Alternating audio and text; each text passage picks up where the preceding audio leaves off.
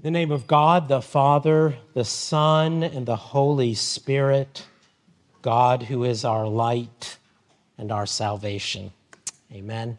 Amen. You are the light of the world. trying to catch everyone's eye, it's going to be hard. you are the light. Jesus says to his disciples today, You are the light of the world. Are you Jesus' disciple? Have you said yes to his call? Have you said yes to his invitation? Have you said yes to his gracious, compelling, humble, brilliantly radiant love. If you're a disciple, Jesus says, you are you are the light of the world. Not you should be, not you could be. You are the light of the world. What, what do you make of that? Of course, Jesus said in, in another place in John's gospel, he said a couple of times, I am the light of the world. So if you're with me and I'm in you, you are the light of the world.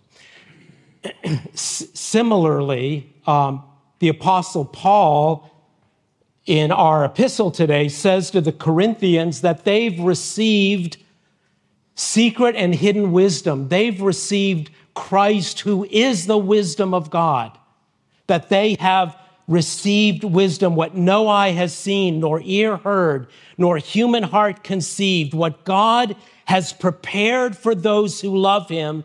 These things God has revealed to us through the Spirit, the Spirit who searches everything, even the depths of God. And he says, We have received that Spirit. Light and wisdom and Holy Spirit. What gives? I don't know about you. On, uh, on the one hand, I believe that's true, that I am the light, that I have wisdom, and the very Spirit who searches the mind of God. And yet I am like these Corinthians, who Paul says in the very next verse after uh, what Jenny read in, in 1 Corinthians 3, verse 1. Paul says to these people who he's already said in his intro that they uh, let's see, that they were enriched in Christ in all speech and all knowledge, and they were not lacking in any gift. And then he says after this passage, but brothers and sisters, I could not address you as spiritual people, but as people of the flesh, as infants in Christ. Light of the world, wisdom, Holy Spirit, fleshly people who are infants. Where's that light? Where's that wisdom? How do we access it? How do we appropriate it? How, to, how do we really become what we are, what we've been given? How do we become the light and wisdom for one another and for our world? Well, I've got the easy answer today. No, I, there's lots of ways to go. There is no, certainly, easy answer, and there's no one answer. Um, we could answer it in lots of ways. We could learn from Josiah, the, the 26 year old king of Israel, who, when he heard the word of God, was stricken to his heart, and humbled himself, and in- inquired of the Lord, and listened to a prophet, a woman prophet at that.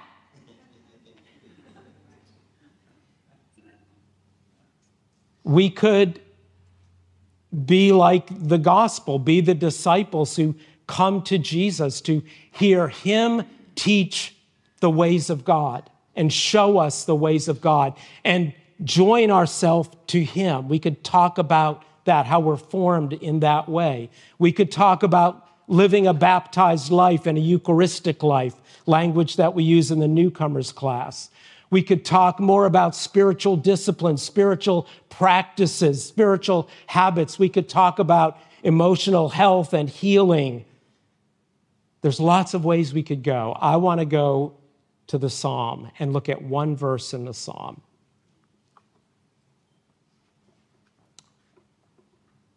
we sang the opening verse so and, the, and so if you didn't like look at the psalm while it was being read you at least know that it's about the Lord who is my light and salvation, whom shall I fear?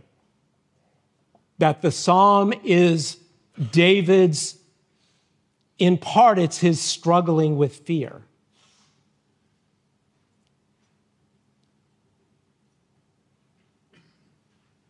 Why do I not, why am I not the light that I would like to be all the time?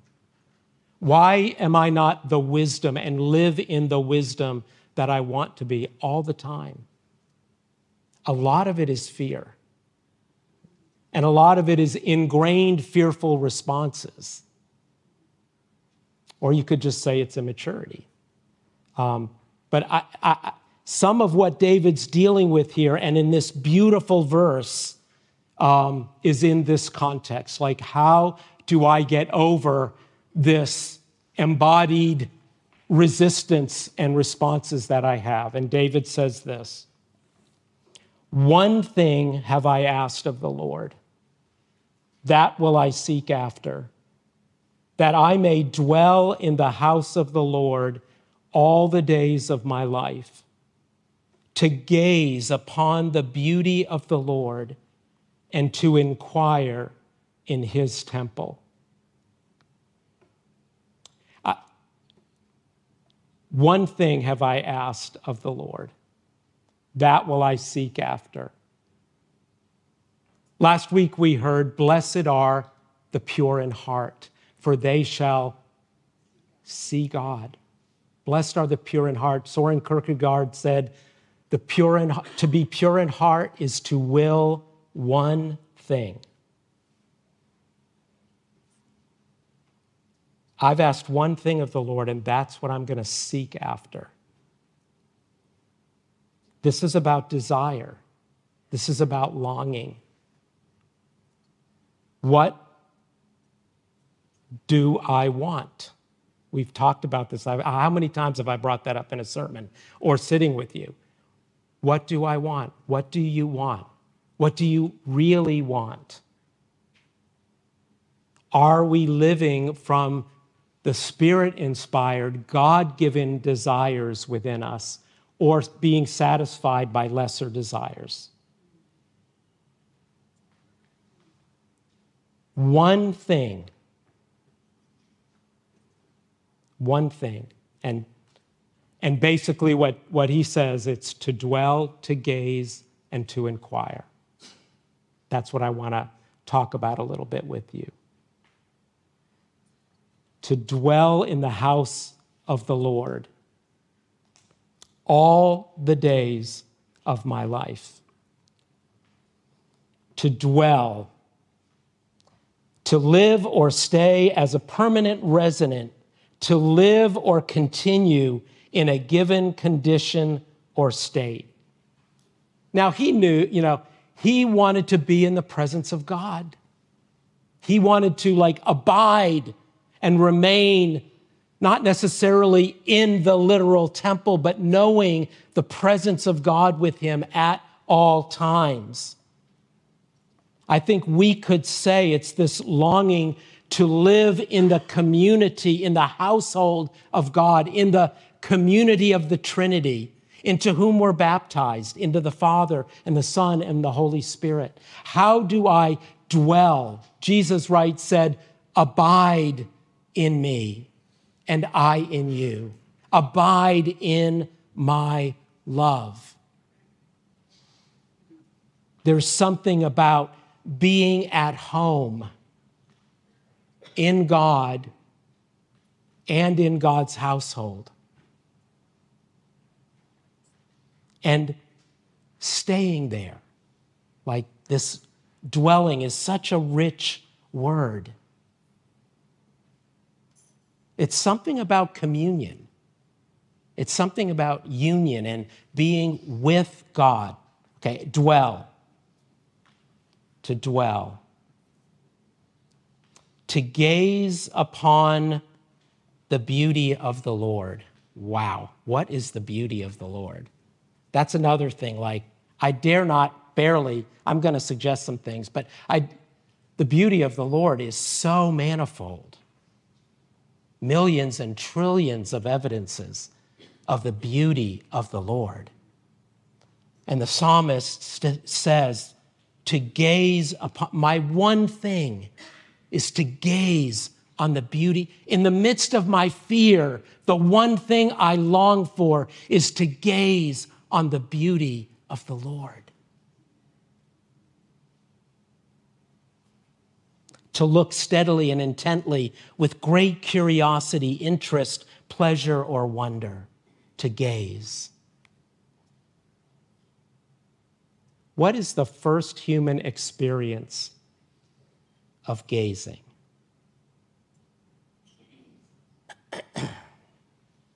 I think it's an infant latching on to its mother's eyes from about right here.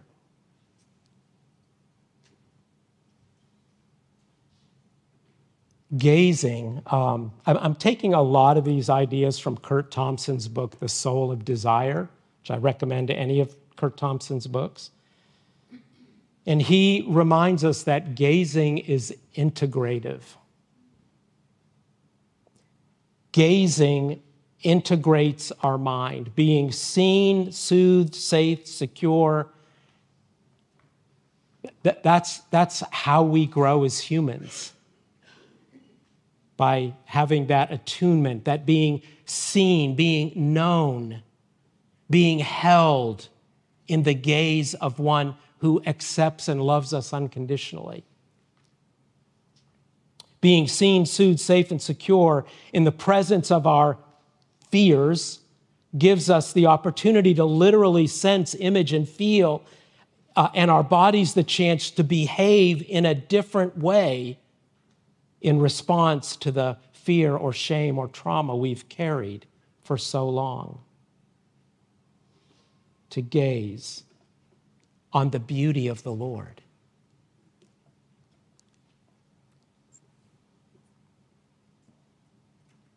The beauty of the Lord. What is the beauty of the Lord? Again, it's in so many ways, and we would do well to gaze at a beautiful piece of music or a beautiful piece of art or a landscape or a sunset.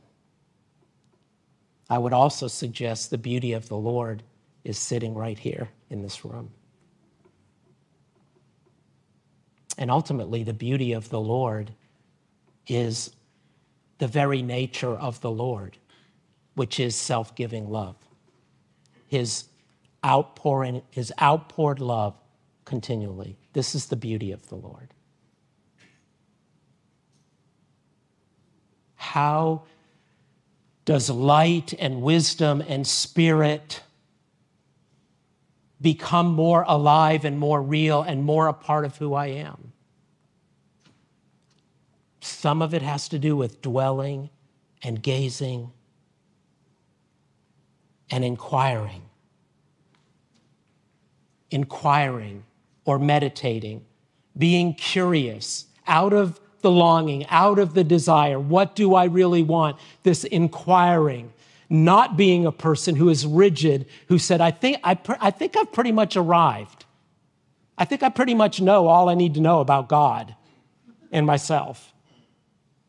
A lot of Christians actually live that way, even though they don't dare say it that way. To inquire, to sit still before the Lord, to be curious, to wonder.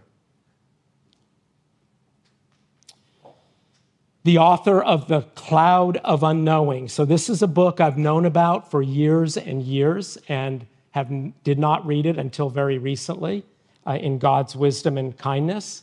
He, um, it's not a book for everyone. Um, it's written by a 15th century English Christian mystic, but anonymous. They don't know who it is.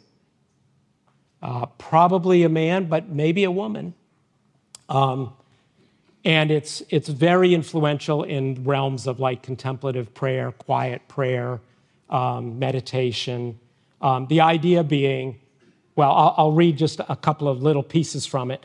Thought, thought, our thinking cannot comprehend God.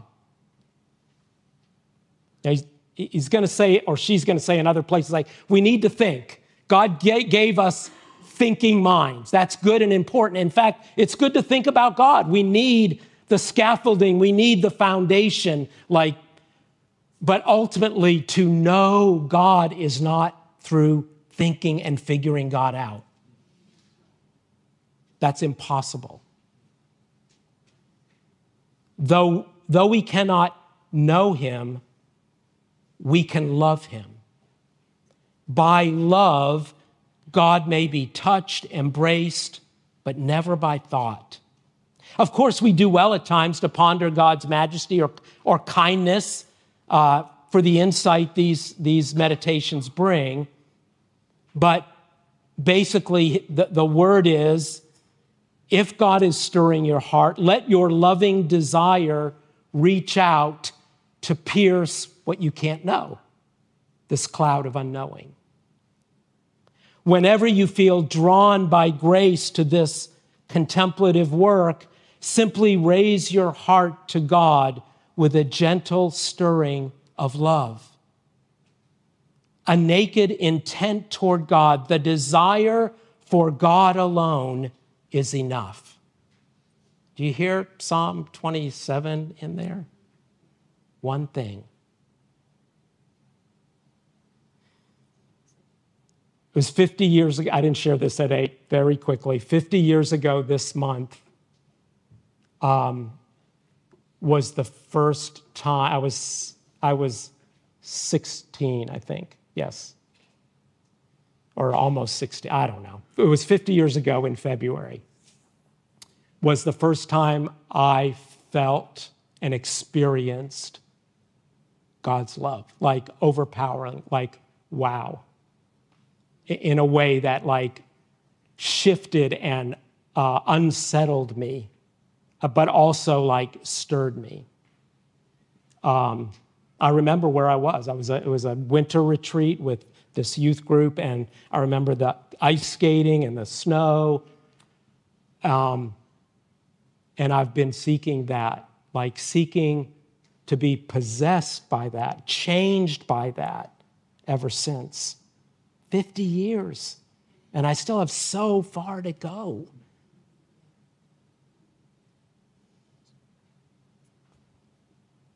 We're gonna, we're gonna pray in a minute, or the Taylor will pray that God would, in, in as we come to communion, that we would worthily receive the sacrament, be made one body with Him, that He may what? Dwell in us and we in him. Not as a commodity, not as something we get that we can show as our entrance into heaven one day, as this like being transformed by the powerful, transforming love of God saturating our being.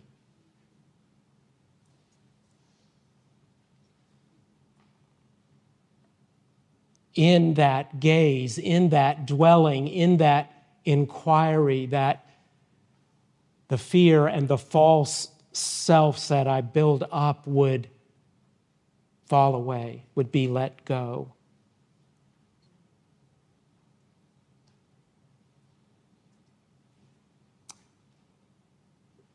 Back to the epistle, real quick, as I close. Paul said in the beginning of that, For I decided to know nothing among you. I, I, here was my one thing when I came and preached to you, my one thing Jesus Christ and Him crucified.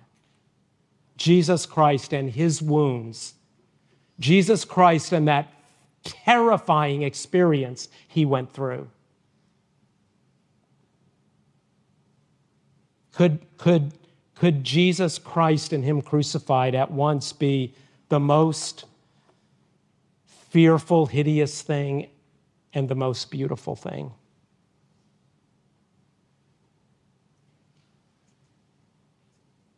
What do you desire? What do you really want? What is your one thing?